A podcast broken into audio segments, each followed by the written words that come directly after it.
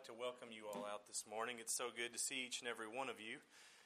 If you would go ahead and be opening your Bibles to 1 Corinthians, we're going to be reading from there in just a moment. 1 Corinthians chapter 6. While you turn there, I'd like to take a moment, as I've already said, to welcome you, but also talk about just how wonderful a day it is to be gathered together. We woke up this morning with the intention to wake up nice and early and not have to rush to get over here, and that didn't happen. And and uh, we we were kind of behind the eight ball a little bit this morning getting ready, but. As we uh, walked out to go to the car on our way here, I looked outside and saw how beautiful a day it was. The sun was shining. Uh, uh, not a lot of atmosphere this morning, so the real, real bright blues coming through in the uh, in the sky. And I thought, I want to take a picture of this. I really want to uh, get a picture of this and remember these views that we are blessed with here. So I got my camera out, or my phone, and I started walking up the driveway, and I noticed three deer outside. And I thought, wow, what about that? Three deer. Uh, they weren't deer, they were coyotes. They were really big coyotes, which my oldest son does not care for too much. And, and uh, I kind of got a kick out of it. I, I, tried to run inside before we left and maybe get a shot at one of them. Uh, Holly thought somebody was dying. I was running through the house. Uh, don't know what's going on with the speaker system, guys, but I might have to turn this off. Um, when I came back out, the coyotes were gone, but I noticed something. For the last several weeks, our dog, when he hears these coyotes barking, he does not like it. He, he barks and barks and barks. And, not a fan at all of the uh, of the coyotes, and they're nowhere near our farm while this is going on. They're they're on adjacent farms. They're over hills and, and far away, if you will. Um, but uh, he doesn't like this at all. And so I turn around to see what he's doing in all this, and he is lying comfortably in his bed, resting his head, doesn't uh, just oblivious to these coyotes who are a mere hundred yards away. And I got thinking, you know what? That's that really describes us sometimes. We look at, at sin, we look at the, the things that are talked about in the Bible that we should abstain from, that we should run away from, and we we are very nervous about those. We bark and we, we warn ourselves and others, but sometimes when it's right in our own front yards, we're not we don't show the fear of it that we should. Sometimes when it's right faced in front of us, when it's something we're dealing with, we don't treat it with the with the uh, proper respect that we really should. We don't treat it with the fear that we should.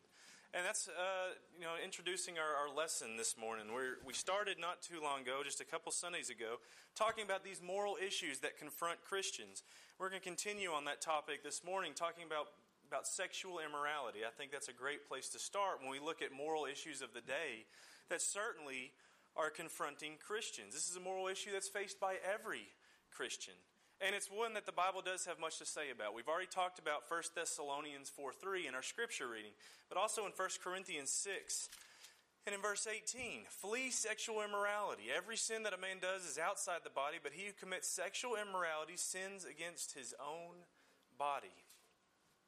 This admonition to flee sexual immorality is just what we need today. We need to have these words close to us because sexual immorality, in fact, is very very rampant in our culture. It's something that goes on all around us. When we look at morality and we see that it is loosely defined and then redefined to meet whatever agenda that is going on at that time, we see that many are encouraged to, in fact, engage in sinful behaviors. So, those who follow Christ must have a clear understanding of sexual immorality. They must have a clear understanding of its dangers and so I want to begin with what is sexual immorality? Let's just look at a definition of sexual immorality. Well, the Greek word that, the, that is used in both of these passages for sexual immorality or for fornication is porneia. That's the name of the, of the Greek word, porneia.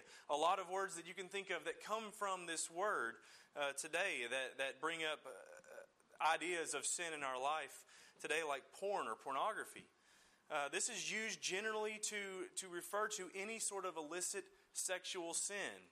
It includes uh, many different forms. As I said, it is trans- what's translated into sexual immorality, into fornication, but it's in very different forms of these things too. It includes things like adultery, it includes things like fornication, like homosexuality, it includes things like bestiality. These are all sorts of things that come with uh, the idea of porneia. These are things that are being talked about uh, in these passages. And the fact is, this isn't a problem that was just going on at that time. This isn't a problem that was just going on when the, when the Bible or when the books of the Bible were written. This is a problem that is going on now. But just to give us an idea of what was going on at that time, here's some quotes that I've found uh, that reflect the attitude that, that porneia had, this, how it was synonymous, really, with life in the first century. When we look at their attitudes towards adultery, I found a quote by a man of the name of Demosthenes. Demosthenes, who was a Greek politician, he was a Greek, uh, great Greek orator. You might have heard of him in, in history class. He said, We keep mistresses for pleasure, concubines for day to day needs of the bodies, but we have wives in order to produce children legitimately and to have a trustworthy guardian of our home. It's, pretty, uh, it's a pretty dark view if you will, of, of the relationship that a man and a wife should have, of the relationship of sex, uh, sexual relationships in the, in the human life, or their attitude towards divorce.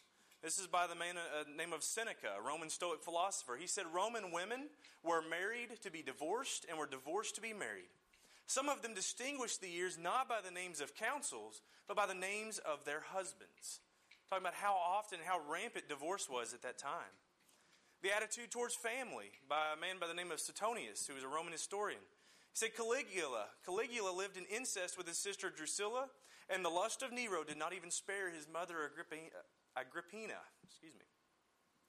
So we see that, that at that time, this idea of sexual immorality was very rampant, to include homosexuality. And some of the things that I found on that were not even worth repeating.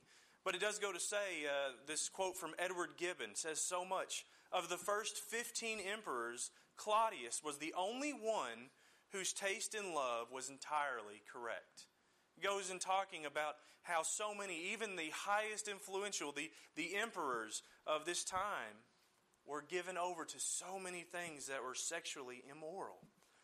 God's dis- dis- disdain for sexual morality is seen in the fact that there are seven different lists of evil in the writings of Paul. And in five of these lists include the, the phrase porneia in some form or another sexual immorality, fornication. And of those five that it's in, it's always first. Passages like 1 Corinthians 5, 9 through 11, 1 Corinthians 6, 9 and 10, Galatians 5, 19 through 22, Ephesians 5, 3 through 5, and Colossians 3, 5. These five places all list fornication or sexual immorality at the very top of these lists of inherently evil things that Paul writes about. So it doesn't require much insight to see that porneia, sexual immorality. These things were something that were very serious. This was a big problem at that time, but it really doesn't require us to look very far to see it's a very big problem for our time as well. Premarital sex has become rampant among many, and especially including teenagers. Adultery is considered inevitable and even accepted by many. The whole Ashley Madison uh, scandal that's going on in the news right now. It is their own slogan life's too short, have an affair. I believe was their slogan. We, we see that adultery is just considered something that's just part of everyday life. It's going to happen. Divorce has been made easy through no fault laws. This is going back into the, the 50s and 60s. Families, families have been torn apart through adultery and divorce and incest. We hear of so many people who, who require so much counseling because of the damage that was done by their families. And homosexuality no longer is an alternative lifestyle. It's an acceptable lifestyle in the world's view. Porneia is thus a general term for just sexual immorality, behavior between unmarried people that rightly belongs only to husbands and to wives. And there's so many prohibitions against sexual immorality that we can appreciate it when we start to understand the devastation that it causes the devastation of sexual immorality. When we look at these things and what sexual immorality actually does, we see things like it destroys the body.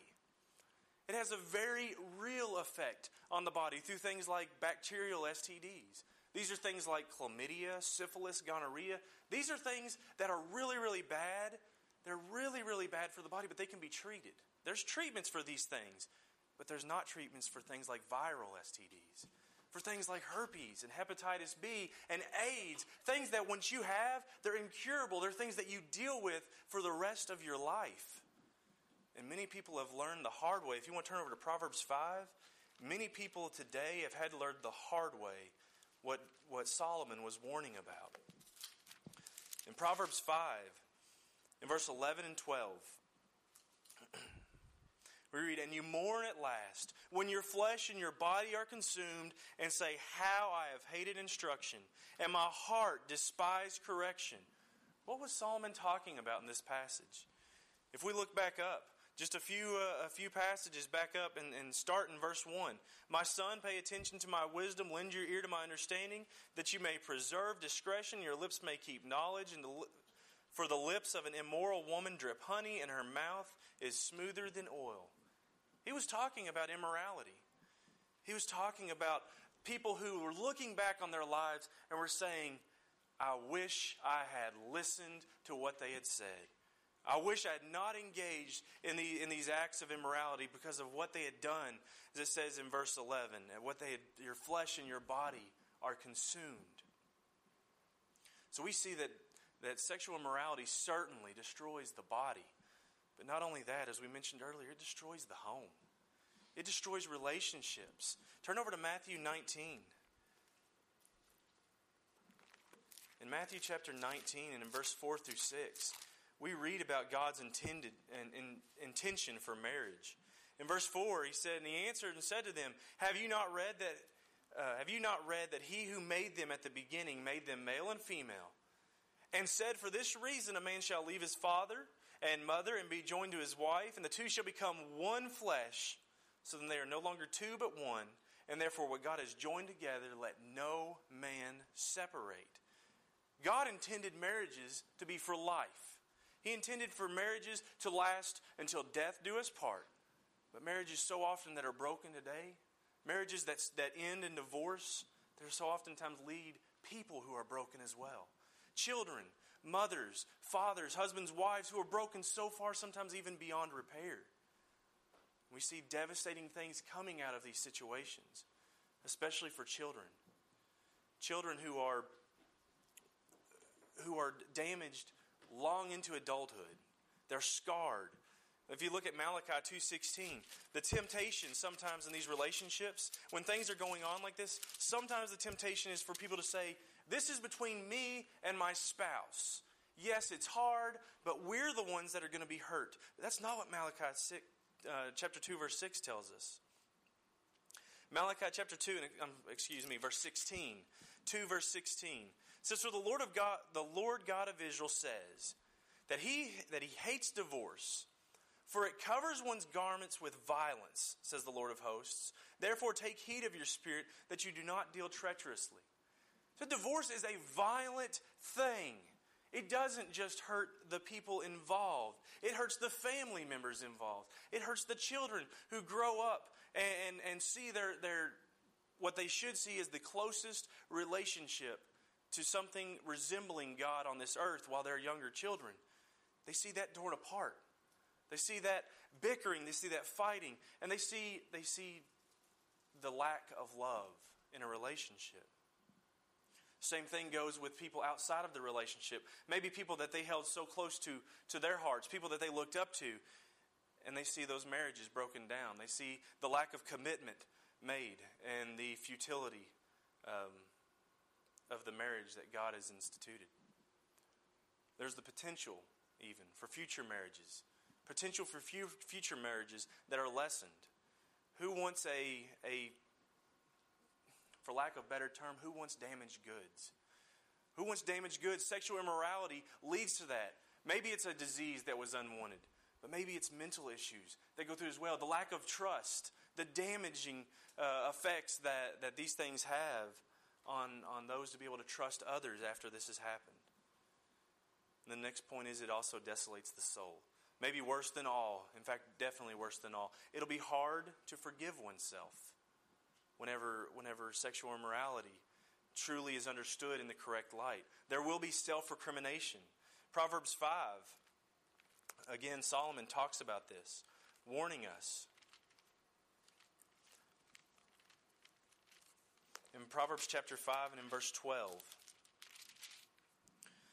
He says, And say, How I have hated instruction and my heart despised correction. In verse 13, I have not obeyed the voice of my teachers. This is the sons that he was talking to in verse 1 saying this. I hated instruction. I wished I had listened. What they're doing is they're saying, I, am blaming myself. This idea of self recrimination is this idea of, of self damnation, of looking at yourself and saying, I did this to myself. I wished I had listened. How, how much that can bring the soul down, how much that can depress a person to look back. And then your soul will be deprived even of good friends. Good friends whose trust you violated. Look right over the next passage, uh, chapter, verse, chapter 6 and verse 30. Reading 30 through 35. People do not despise a thief if he steals to satisfy himself when he is starving. Yet when he is found, he must restore sevenfold. He may have to give up all the substance of his house. Whoever commits adultery with a woman lacks understanding. He who does so destroys his own soul. Wounds and dishonor he will get, and his reproach will not be wiped away, for jealousy is the husband's fury. Therefore, he will not spare in the day of vengeance. He will accept no recompense, nor will he be appeased, though you give many gifts. What Solomon was warning here is the damages that sexual immorality does to our relationships. Certainly, the relationships that, you, that a husband and wife might have, or relationships that might be uh, from the trust that is violated there but even relationships that we have outside of that. Our level of influence, it can be destroyed just through a few selfish acts of sexual immorality. And probably worse, uh, worse than all this, worse than, than our blaming ourselves, worse than our friends being, you know, leaving us and the trust being destroyed, worse than all that is the fact that a life of sexual immorality is a life of no hope. 1 Corinthians 6 9 tells us this. In Galatians 5, these were those, those passages that talk so much about the evil, but especially Hebrews. Hebrews 13 and verse 4. Hebrews 13 and verse 4 says, Marriage is honorable among all, and the bed undefiled. But fornicators and adulterers God will judge. It kind of begins to see a little bit why Paul, why Paul wrote, Flee sexual immorality. He didn't write, be careful of sexual immorality. He didn't say keep an eye out for sexual immorality. When it's far away, bark at it. He said when you see it, flee from it. Run from it. Don't have anything to do with it. It's not to be taken lightly. It's not something to just go, well, that's a danger, but I think I'm stronger. He said, get away from sexual immorality. And the reason to do so, so we might succeed in this life in a hopes of, of, of being a, a moral person in Christ's eyes. So, how do we do that? How do we succeed in fleeing away from sexual immorality? Here's some thoughts regarding this idea of deterring sexual immorality in our life. The first one that I want to consider in, in this idea of deterrence is to form proper discernment. We need to remember God's will for each of us. Joseph understood this when he was thinking of God's will for, for the person. If you want to flick back over to Genesis 39 for a second and just hold our places there because we will be back to that spot. But in Genesis chapter 39, we have just read recently in our, in our Bible study, in our Bible reading that we are doing. In verse 9, what was it he says? Uh, in verse 9, says, There is no one greater in this house than I, nor has he kept back anything from me but you. Speaking, speaking of his master's wife, says, you, He's not kept anything from me but you, because you are his wife. How then can I do this great wickedness and sin against God? Yes, it's true. This Uh, this would have been a sin against his master's wife, but he recognized the real importance here. The real discerning fact was this is against God's will for him. This is against is what God didn't want him to do. So likewise, Paul, he teaches abstinence as God's will.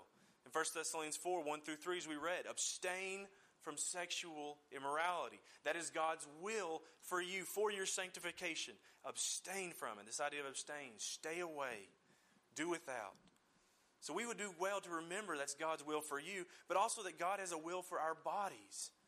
Romans 12, verse 1 and 2, we probably know this passage so well. Make our bodies as living sacrifices, holy to God.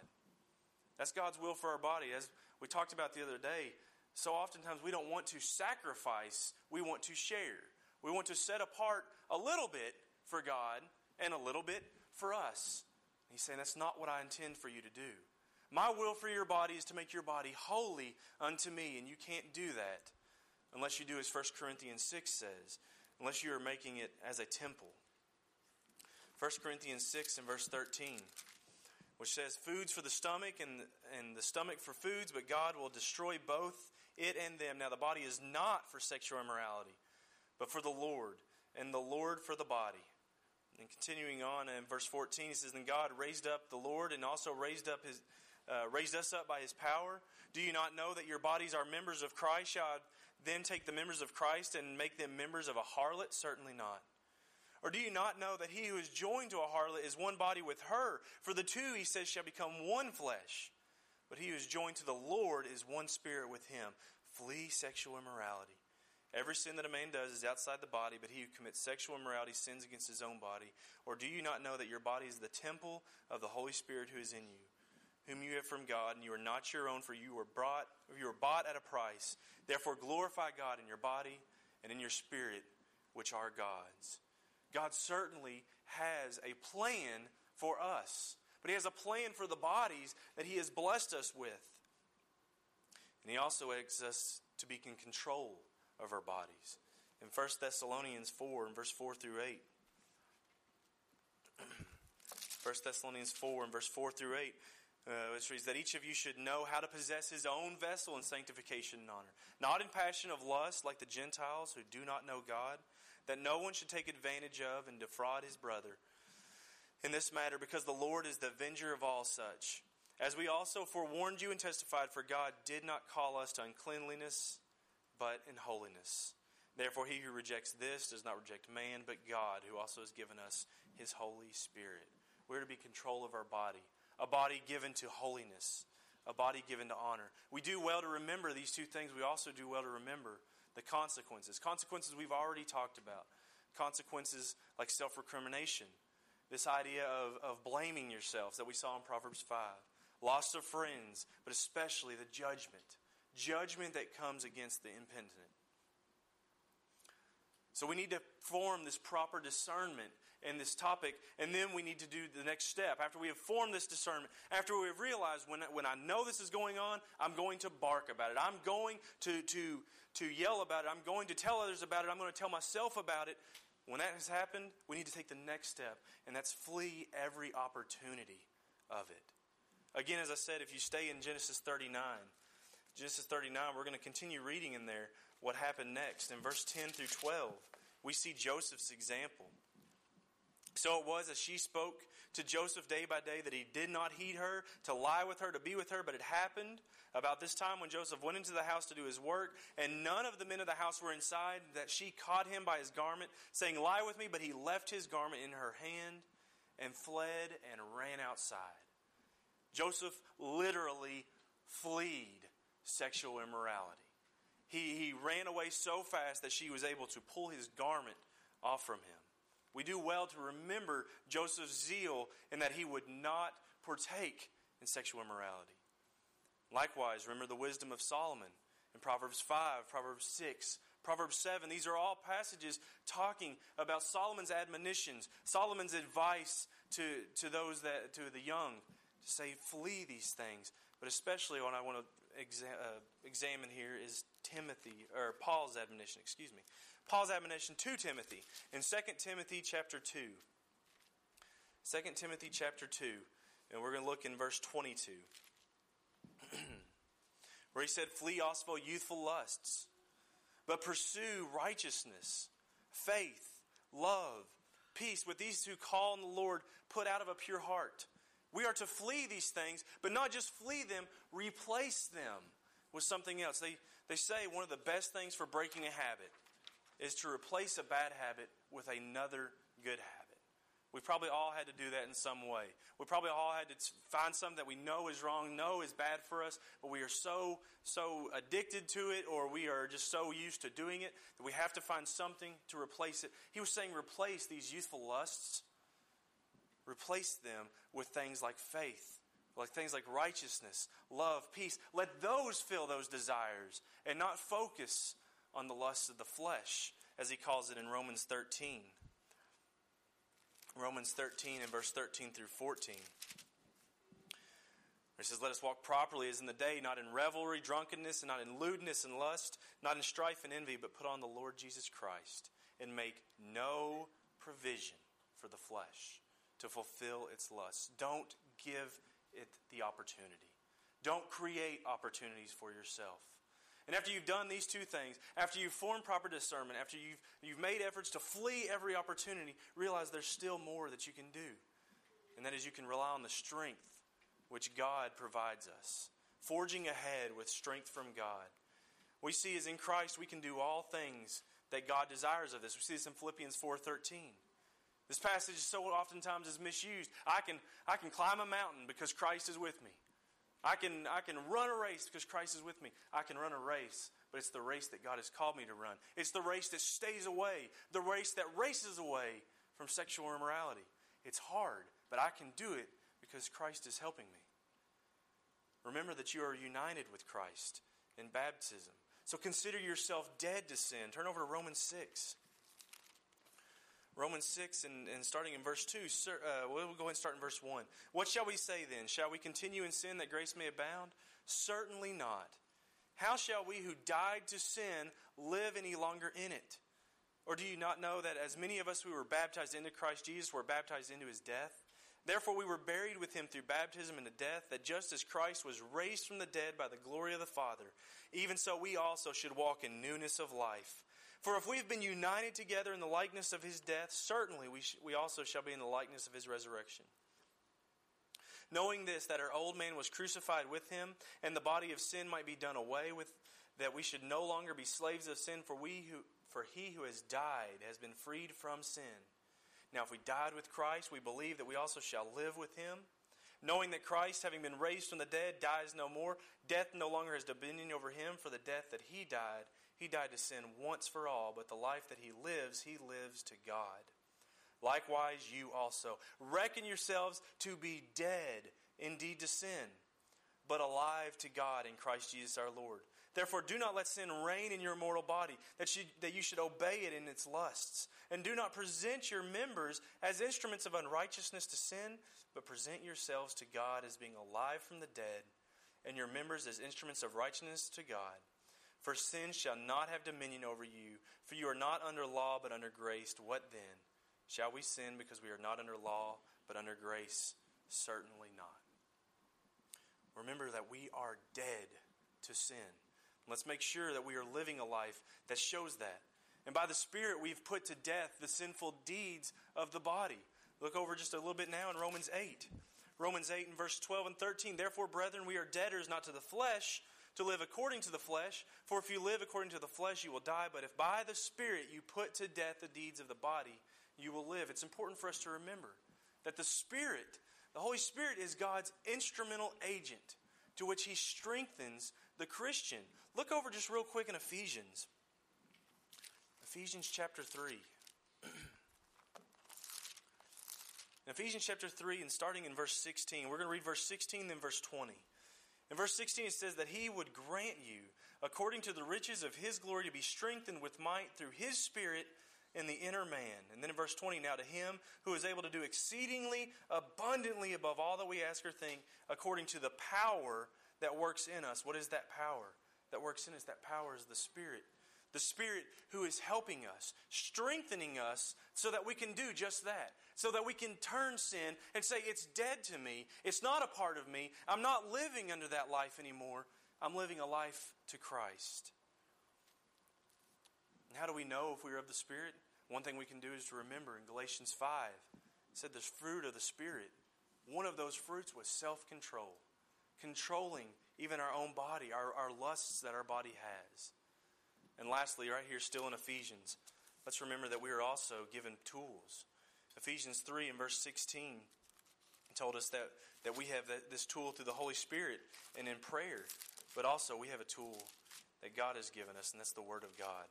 Look over in Ephesians 6 in verse 17, where we take the helmet of salvation and the sword of the Spirit, which is the Word of God. Don't forget that we have that sword. Don't forget that we have that offense. That yes, we know that sexual immorality is wrong, and we're going to flee from it. And not only are we going to flee from it, but we have a weapon to guard ourselves against it and to fight off any temptation that comes from it. And that is that weapon is the Word of God. So, in conclusion, to prevent the devastating effects of sexual immorality, we do need to remember God's will for us is to abstain from sexual immorality. Paul's admonition to us was to flee, to run away from sexual immorality. Sexual immorality is so oftentimes taken so lightly when it is a very serious problem. A problem that can destroy our bodies, a problem that can destroy our homes, a problem that can destroy our soul. But forgiveness is possible. Forgiveness for those who have been caught up in sexual immorality is possible, but oftentimes physical consequences remain of that sin. So flee it. Take example from Joseph. Take the wisdom of Solomon. And if necessary, remember the penitence of David, who was caught in sexual immorality, who said, I have sinned. I've sinned against the Lord. Remember that penitence. And let the words of Paul encourage us to abstain from sexual immorality and to repent if need be. Remember 1 Corinthians 6 9 through 11. Do you not know that the unrighteousness will not inherit the kingdom of God? Do not be deceived. Neither fornicators, nor idolaters, or adulterers, nor homosexuals, nor sodomites, nor thieves, nor covetous, nor drunkards, nor revilers, nor extortioners will inherit the kingdom of God. And such were some of you. But you were washed, but you were sanctified, but you were justified in the name of the Lord Jesus, by the Spirit of our God. I have to ask this morning have you been washed? Have you been sanctified? Have you been justified in the name of the Lord Jesus? Have you submitted your life to Him? Maybe you have. You've done that, you've already made that step, but you didn't completely die to sin. You didn't completely put off that old man. You let a little bit of that linger on. Maybe you decided instead of sacrificing my life to the Lord, I'm just going to share it with him. I'm going to hold on to a few of those things that I really liked from that old life. If that describes you this morning, or if you have any other need, I encourage you don't wait. Christ stands ready, urging you to give him an opportunity to forgive you, to give him an opportunity to lighten the load of your life, and to take that weight of the sinful life off your back to stand anew. If you've not yet come to the Lord, I encourage you today if you have and there's something that has crept up in your life that you need to ask for forgiveness for, you want to ask for the prayers of the saints here and for our help, we are standing ready to do so, but we can't do so until you let us know that you need our help. If there's some way that we can assist you this morning, please come forward now as we stand and sing.